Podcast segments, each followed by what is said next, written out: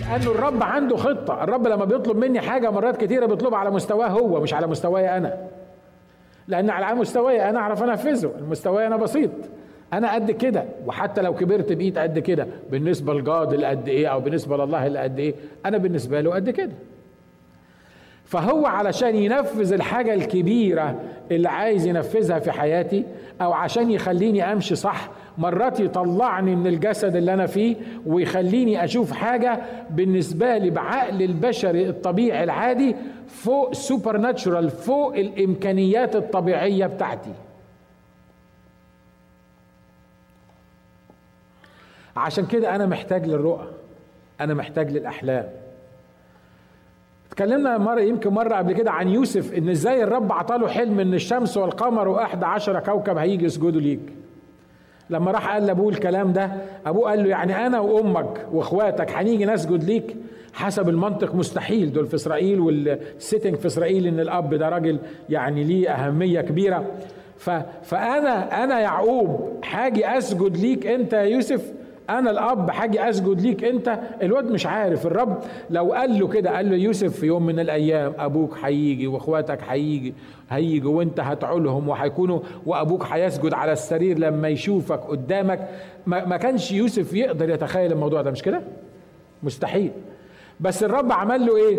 الرب وراله شمس وقمر واحدى عشر كوكب بيسجدوا لي يعني إيه؟ يعني الأرض كلها بما فيها بتسجد ليوسف. يفهمها إزاي يوسف بامكانياته الطبيعية العادية وهو عنده 17 سنة. مستحيل. يقعد يفكر فيها إزاي يجيبها إزاي الحكاية دي ما يعرفش. فالرب يعمل إيه؟ راح موري له الحلم الكبير دون وخلصنا على كده. ويوسف ابتدى الحلم ابتدى حياته بالحلم. وزي ما قلنا انتهى بحياته بالحلم. والحلم ده ما فرقوش ابدا. ليه؟ لأنك لما يديلك الرب حلم أو رؤية محدش يقدر يشككك فيها. العدو هيجي يشككك فيها آه. لكن لما تشوف الرب بيتكلم معاك لما تشوف رؤية حقيقية من الرب مش بتكلم عن عن حاجة كده يعني أنت بعد ما ما تشوفها تقول لا. هو ده هيحصل ولا مش هيحصل؟ هو ده الرب اللي كان بيتكلم ولا إبليس اللي كان بيتكلم ولا الجسد اللي كان بيتكلم؟ أنا بتكلم عن حاجة يديها لك الرب واضحة تبقى شايفها وتبقى ماشي فيها لأن عارف إن الرب قال كده. آمين؟ يا إخوة أخوات صدقوني أنتم محتاجين اللي أنا بقوله ده. وأنا محتاجه. أنا بفكر نفسي بيه. أنا بفكر نفسي بيه. ليه؟ لأنه لأن زي ما قلت لكم في حاجات كتيرة الرب قالها وأنا شفتها بعينيا مش موجودة في عالم الواقع. ما كنتش أقدر أتخيلها في عالم الواقع. لكن الرب لما صورها قدامي كل اللي عمله إن أعطاني شكل حاجة معينة وقال لي في يوم من الأيام هتحصل. كلمة رؤية. ما اتكلمش كتير ما خدش كتير. يوم ما يجي يقول في يوم من الأيام في مصر وفي البلاد العربية هيبقى في جورنال مسيحي. لو أنا عارف إن أنتوا العراقيين مش هتقدروا يعني تجمعوا الحكاية دي لأن في مصر كانت حاجة صعبة قوي. ولغاية النهارده في مصر حاجة صعبة قوي إن يبقى في جورنال مسيحي. تخيل معايا إن جورنال يطلع يكتب يا صديقي كلهم بن لادن. يتوزع في مصر يتوزع منه عشرين ألف في مصر. وكاتب المقالة دي يقول الذين يؤمنون أن المرأة خلقت من ضلع أعوج وأن النساء ناقصات عقل ودين هم بن لادن. خلي بالكم ده كلام محمد. محمد بيقول إن النساء ناقصات عقل ودين وخلقوا من من من ضلع أعوج. إذا أردت عمر بن الخطاب قال المرأة خلقت من ضلع أعوج إذا أردت أن تستقيمها كسرتها. يعني معوجة معوجة مش هتعرف ت... لو عايز تعدلها هتتكسر. تتكسر منك فأحسن إنك تعيش معاها وهي معوجة. لما يطلع واحد مسيحي في البلاد العربية ويقول يا جماعة اللي بيؤمن بهذا الكلام هو بن لادن هو قاتل. انت مصدق الكلام ده؟ صدقني ولا أنا مصدقه. لما تيجي لما تيجي تفكر فيه بمخك ما يحصلش. إيه اللي حصل؟ إيه اللي ملجم الناس دي إيه اللي مخلي الناس دي الدنيا مش هايجة ليه؟ إيه اللي مخلي الجورنال لسه بيطبع لمدة اولموست ثلاث سنين دلوقتي مين يقدر مين يقدر يكنترول الموضوع ده؟ حاجة واحدة بس إن في يوم من الأيام الرب قال هيبقى في جورنال مسيحي في الوطن العربي والنهاردة الرؤية اتحققت بعد عشرين سنة. لأن الرؤيا بعد إلى المعاد إن توانت فاعمل إيه؟ فانتظرها لأنها ستأتي هتيجي تأتي إتيانا ولا تتأخر مش ما قالش لو جت لا بيقول إنها إيه؟ إن توانت فاعمل إيه؟ فانتظرها ودي على فكرة حاجة من الحاجات اللي الرب بيديها مع الرؤى ليه؟ ليه أهمية الرؤى في حياتنا؟ لأن أنا محتاج للصبر لأن أنا محتاج لرجاء معين لأن أنا محتاج أكون جوايا حاجة معينة تخليني أمشي أستحمل. بولس الرسول بيقول للناس لو كان المسيح ما قامش يبقى باطل إيمانكم وباطلة كرازتنا وبعدين أنتوا بعد في خطاياكم. امال إحنا ليه بنخاطر بأنفسنا؟ وليه بنروح وبناخد الضربات والمشقات والاحتمالات؟ إيه اللي يخلينا نعمل كده لو كان المسيح ما قامش وكرازتنا باطلة؟ إيه اللي يخلينا نعمل كده؟ لكن لأنه هو عارف بيقول لأني واثق أو مؤمن أو عالم بمن آمنت وموقن أنه يحفظ وديعتي إلى ذلك اليوم هو عارف الإله اللي عطاله الرؤية دي ليه؟ لأنه في يوم من الأيام كان ماشي ورايح يسجن المسيحيين يحطهم في السجن وظهر لي في رؤية الإله المنور ده اللي خلاه وقع من على الفرس بتاعه وكانت النتيجة إن تحول شاول الطرسوس اللي كان رايح يحط المؤمنين في السجن لبولس الشخص المتواضع اللي النهارده بيخدم الكنيسة الكنيسة واللي لما حد في الكنيسة بيضعف هو بيلتهب وبيفضل ليالي يبكي عشان الكنيسة. إيه اللي يحول راجل زي ده لواحد زي ده تاني؟ الرؤية اللي كانت موجودة. بيقول من ثم لم أكن معاندا للرؤية السماوية. يعني الله وراني رؤية وأنا لأني شفت الرؤية دي أنا النهاردة واثق أن يسوع المسيح هو ابن الله. على فكرة كتير من المسلمين بيجوا يصحى الصبح يقول لك أنا واثق إن الرب يسوع هو ابن الله. يا ابني ده نص المسيحيين مش فاهمينها دي. نص المسيحيين اللي متربيين في كنائس مش عارفين يجيبوها بدماغهم. أنت واثق إزاي؟ يقول لك ما أعرفش. وأنا نايم بالليل سيدنا عيسى جه وظهر لي واتكلم معايا. اول ما اختفى حاجة جوايا كده من جوايا وأنا سمعت الاختبار ده من عشرات في الجزائر وفي تونس وفي اماكن مختلفة. حاجة من جوايا قالت لي إن المسيح هو الله وهو ابن الله وإن الكتاب المقدس مش محرف وكل التعاليم اللي هو شربها طول حياته انتهت في لحظة. ليه؟ لأنه شاف السيد الرب. عشان كده ده اللي إحنا بنتكلم عنه. مش إن أنا أبقى ماشي وبس لكن أنا ماشي وعندي رؤية. أنا فاهم أنا بعمل إيه. أنا فاهم حياتي فيها إيه. أنا فاهم إيه اللي بيحصل معايا. مرة تاني بقول لك مش هتاخد الديتيلز بتاعت السنة اللي جاية واللي بعدها واللي بعدها واللي بعدها. لا يكفي جدا إنك تاخد خطوة واحدة. يكفي جدا إن النهارده تبقى عارف إن اللي أنت فيه النهارده أنت ماشي في الخطة الإلهية. ده كل اللي مطلوب منك. بكرة شكله إيه؟ معرفش لكن أعرف النهارده إن أنا موجود في في الخطة الإلهية وماشي صح وبكرة اللي اللي ضمن لي النهارده هو اللي هيضمن بكرة وهيضمن بعده وهيضمن بعده. عشان كده أنا محتاج للرؤى والأحلام من عند الرب عشان إيه؟ عشان يبقى في صبر يبقى في رجاء. لما يجوا الناس يضحكوا عليا ويتريقوا عليا ويقولوا لي معقولة؟ هيحصل اللي أنت بتقوله ده؟ أقول لهم هيحصل. طب فينه؟ وريه لنا ما هو مش موجود. طب بقالك كام سنة بتقول الكلام ده؟ عشر سنين. طب لما عشر سنين ما تحققش ليه؟ ما أعرفش. امال إيه اللي مخليك مصر على اللي انت بتقوله؟ لأن أنا شفت رؤية من الرب.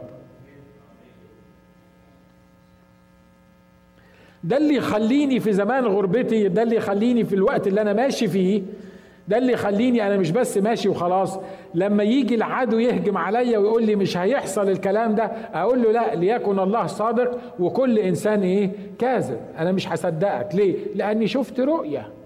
لأني حلمت حلم من عند الرب. أمين؟ اوعى تاخد الكلام ده على أساس إنه كاريزماتيك أو على أساس ده مش بتاع الناس الرسولين بس ولا بتاع الناس الخمسانيين بس. لا صدقوني نص الرسولين الخمسانين ما فاهمينه ولا عارفينه بيطبقوا غلط. لكن أنا بتكلم من الناحيه الكتابية. يقول الله إني في الأيام الأخيرة أسكب من روحي على كل بشر فيرى شبابكم رؤى ويحلم شيوخكم إيه؟ أحلام. وعلى العبيد أيضا والإماء أسكب من روحي فيتنبؤون. ده اللي الرب بيقوله ده اللي الرب عايزنا نعيش فيه. حاجة تاني من أهمية الرؤية ان أخطط للمستقبل. الله لما بيوريني حاجة بيبقى عايز مني أعد نفسي للحاجة اللي ورهاني. مش كده ولا إيه؟ صح؟ لما الرب قال لي في يوم من الأيام هيبقى عندك جورنال مسيحي قال لي روح ادرس صحافة. روح ادرس دبلوم دراسات عليا صحافة. ما كانتش دراسات عليا ساعتها. معرفش يمكن معظمكم سمع الاختبار ده. أنا أنا في منتهى البساطة كل اللي في ذهني إن في يوم من الأيام هيبقى في جورنال مسيحي هيبقى في مجلة مسيحية في مصر. by the way صلوا عشان إحنا بنعمل مجلة كمان مش بس الجورنال هنبتدي نعمل مجلة. فرغنا لها واحد مش لاقيين ندفع له المرتب بتاعه الشهر ده. لكن الرؤية بتقول إن هيبقى فيه المجلة فأنا عشان كده فرغت واحد وهنعمل مجلة مسيحية في الوطن العربي بنعمة الرب يسوع. للشباب مجلة مجلة مخصوصة للشباب بتاع الوطن العربي. ساعة ما الرب أعلن لي الإعلان دون أنا حسيت إنه لازم أعمل إيه؟ لازم أروح أدرس صحافة، أدرس صحافة إيه؟ أنا كنت دكتور سنان وعندي عيادة في مصر ومشغول. بفتح أروح المستشفى الصبح ولا أروح شغل الصبح وأروح بالليل أفتح العيادة. صحافة إيه اللي أنا هروح أدرسها دي؟ وكل المقاييس كانت بتقول مستحيل إنك ما تقدرش تعمل كده. رحت كلية الصحافة. أنا ما كنتش عارف حتى أصلا كلية الصحافة دي انتساب ولا انتظام. يعني لازم أروح لها كل يوم ولا ممكن أذاكر في بيتنا. ده ده الانتساب. لكن انتظام لازم أروح كل يوم. ما كانش عندي فكرة عن كلية الصحافة دي. أول مرة أخش كلية الصحافة دي كان في اليوم ده. ورحت قلت أستطلع الأمور أشوف إيه اللي بيحصل. لقيت تقريبا 13 واحدة محجبة قاعدين قاعدين جنب بعض على على مكاتب كده وكلهم يعني 13 واحدة ما تعرفش مين فيهم من الثانية هم كلهم شكلهم كده. وبعدين أنا دخلت بصيت كده لقيتهم كلهم محجبات فلازم اكلم واحدة فيهم يعني هكلم مين؟ فرحت بقول لواحدة بقول لها أنا عايز أنتسب لكلية الصحافة. راح بصيت لي كده؟ يا أستاذ أنت جاي تدرس صحافة وأنت مش عارف الكلية أصلا كلية عملية ولا كلية نظرية؟ أنت تنتسب ولا تنتظم؟ قلت لها هي لا مؤاخذة الكلية هنا عملية ولا نظرية. الست بتبص بتقول ده مجنون ولا إيه؟ جاي يدرس صحافة وهو مش عارف أصلا الكلية المفروض يجي فيها كل يوم ولا المفروض يذاكر من بيتهم؟ قلت لها معلش المعلومة دي مش عندي قولي لي يعني. قالت لي لا ده انتظام. قلت لها يعني إيه؟ قالت لي يعني تيجي كل يوم الصبح وتقعد مع الطلبة وهي طبعا شايفاني أكبر من الطلبة ب 20 سنة على الأقل وتقعد مع الطلبة وتذاكر زيهم زي زيك زيهم. فقلت لها طب وماله؟ أنتظم في الكلية. أربع سنين. قلت لها أربع سنين. قالت لي أنت واخد الثانوية العامة بتاعتك إمتى؟ قلت لها لا الثانوية العامة بتاعتي دي كانت يمكن من عشر سنين ده أنا متخرج وشغال دكتور سنان. قالت لي ما تنفعش يا أستاذ. قلت لها ليه؟ قالت لي لازم تروح تاخد الثانوية العامة من أول وجديد عشان شهادة الثانوية العامة بتاعتك تكون جديدة. ليه يا ست؟ قالت لي هو كده القوانين يا أستاذ. طبعا الناس ما تقدريش تناقصيها. خلاص هو ما دام قالت لك القوانين هي مش فاهمة حاجة بس هو ده القوانين. فخلاص فأنا حطيت أنا أنا وقفت كده قدامها قلت الله أنت بعتني المكان الغلط ولا إيه؟ أروح أذاكر ثانوية عامة تاني؟ وثانوية عامة أنتوا عارفين في مصر وفي البلاد العربية يعني دي مصيبة كبيرة يعني ما تتذاكرش في أي وقت يعني. وبعدين بعد ما سبت الدراسة دي كلها أروح أذاكر ثانوية عامة تاني؟ أروح مدرسة وأذاكر رياضة وحساب وعلوم ومش عارف مين. حطيت جوايا قلت لو الرب عايزني أعمل كده هذاكر الكلام ده. وعطيتها ظهري ومشيت لأن القوانين بتقول كده. الست اللي قاعدة جنبيها ما كلمتش خالص بس سمعانا وإحنا بنتكلم. لما اتدورت وعطيت ظهري راحت قالت لي يا أستاذ يا أستاذ. قلت لها نعم. قالت لي إيه رأيك ما تيجي تدرس دبلوم دراسات عليا صحافة؟ فضحكت كده قلت لها هو حضرتك مش سامعه المناقشة؟ أنا ما عنديش دراسات وطيه عشان آخد دراسات عليا. بحصر اللفظ كده قلت لك. فراحت ضحكت كده قالت لي مش مطلوب منك إنك تاخد دراسات وطيه يا أستاذ. إحنا ممكن نديك دبلوم دراسات عليا من غير دراسات وطيه فقلت لها إزاي يا ستي؟ قالت لي مش أنت صحفي وبتكتب في جورنال أو في جريدة؟ بقالك سنتين. قلت لها آه. قالت خلاص هات لنا شهادة من الجريدة دي أو من المجلة دي إن أنت صحفي وبتكتب لمدة سنتين وإحنا هنعتبرها شهادة خدمة كأنك خدت الدراسات الوطية ونديك دبلوم دراسات عليا. رحت أقول للاسيس سامي الاسيس الكبير بتاعنا قلت له مش أنا رئيس تحرير المجلة بتاعة الراعي الصالح؟ قال لي قلت له طب ما تديني ورقة تقول إن أنا رئيس تحرير مجلة الراعي الصالح. مجلة الراعي الصالح دي مجلة صغيرة كده كنا بنطبع منها 200 نسخة يعني ما هوش اختراع. بس شوفوا خلي بالكم أنا أنا بكلمك عن الرؤية بتاعت الرب الخطة بتاعت الرب اللي ماشيه في يوم من الأيام دخل الكنيسة لقيت الأسيس الكبير بتاعي بيقول لي يا ناجي إحنا قررنا إن أنت تبقى رئيس تحرير صوت الراعي الصالح. هو الراجل الكبير كان رئيس تحريرها. فأنا ضحكت كده وقلت فقلت له حضرة القسيس العرف بيقول إنك أنت الراجل الكبير رئيس المجمع تبقى رئيس التحرير. إزاي أنا يعني طلعت من تحت الأرض وحبقى رئيس التحرير؟ قال لي كل الإخوة قالوا كده وأنا وافقت على كده. وخلاص ده قرار خدناه في المجمع أنت رئيس التحرير. أنا ساعتها ما كنتش فاهم ليه فابتسمت كده وقلت يلا رئيس تحرير رئيس تحرير إيه المشكلة؟ ادينا رئيس تحرير ما فيش مشاكل. لما رحت والست دي قالت لي كده قلت آه يظهر إن الرب قبلها بشهور كان بيعد السين ليه؟ أنا مش فاهم بكرة شكله إيه لكن أنا واخد وعد وفاهم اللي هيحصل. فرحت للست هناك ورحت للاسيس وخدت شهادة الخبرة وشهادة الخبرة مكتوب عليها من فوق كنيسة المسيح ومن تحت مختومة باسم قسيس واضح إن طبعا لما تروح جامعة القاهرة بشهادة زي ديا يعني هتبقى مصيبة يعني هت وده اللي حصل. لما رحت هناك بقدمها للست اللي قالت لي على الدراسات الواطيه دي راحت ماسكة الورقة كده قالت لي إيه ده يا أستاذ؟ جايب لنا ورقة من كنيسة؟ على فكرة مش بحكي حكاية ألف ليلة وليلة. أنا بقول لك إزاي لما الرب يديك رؤية هتحصل. هتحصل لو أنت مسكت فيها. أنا كل اللي قلت قلت لها ومالها الكنيسة. بس ما أعرفش أنا قلت كده إزاي.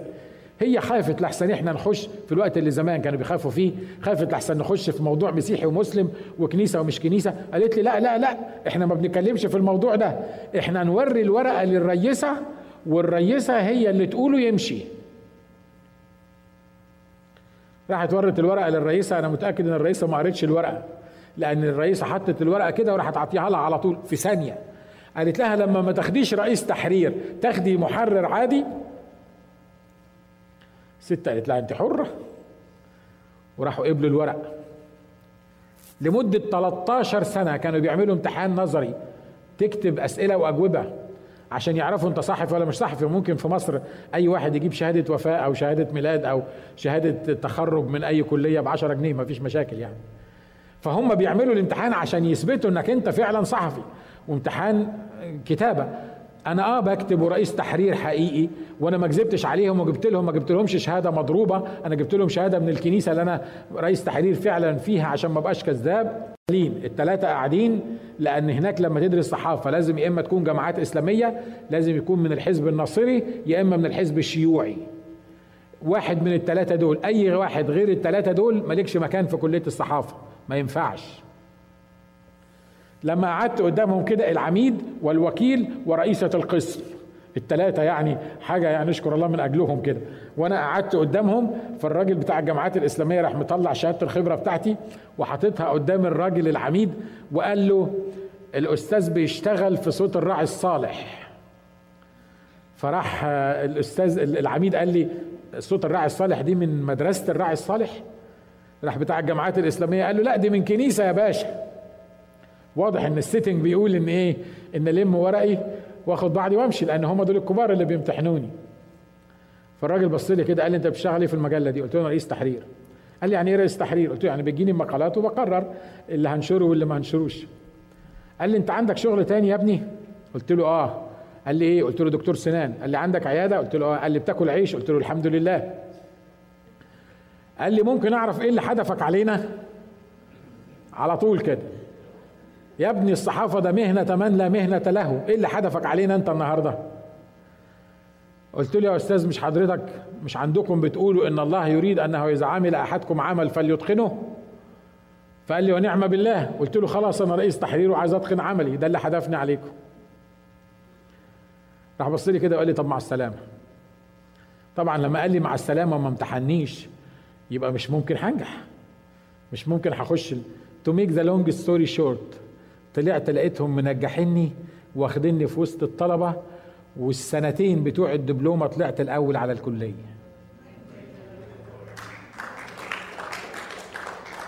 الدرس اللي إحنا بنتكلم فيه هو إيه؟ مش how how smart I am مش شوفوا أنا عملت إيه. لا شوفوا إن الله لما يدي لك رؤية هتحصل. خلي كل الناس يقولوا مش ممكن. خلي كل الناس يقولوا ده ضد القوانين ده ضد اللوائح. في آخر سنة حاطين اسمي ناجي يوسف وكاتبين جنبه الأول. لما رحت أقول للست العميدة بقول لها أنا مسافر أمريكا ممكن الشهادة اللي هتدهاني تبقوا كاتبينها كده ناجي يوسف عطية الأول. راحت قالت لي ومين قال لك إن أنت الأول؟ قلت لها النتيجة يا دكتورة برة محطوطة ناجي يوسف عطية الأول. قالت لي لا يا أستاذ ده ضد اللوائح والقوانين. مستحيل يكونوا كاتبين ناجي يوسف عطية الأول.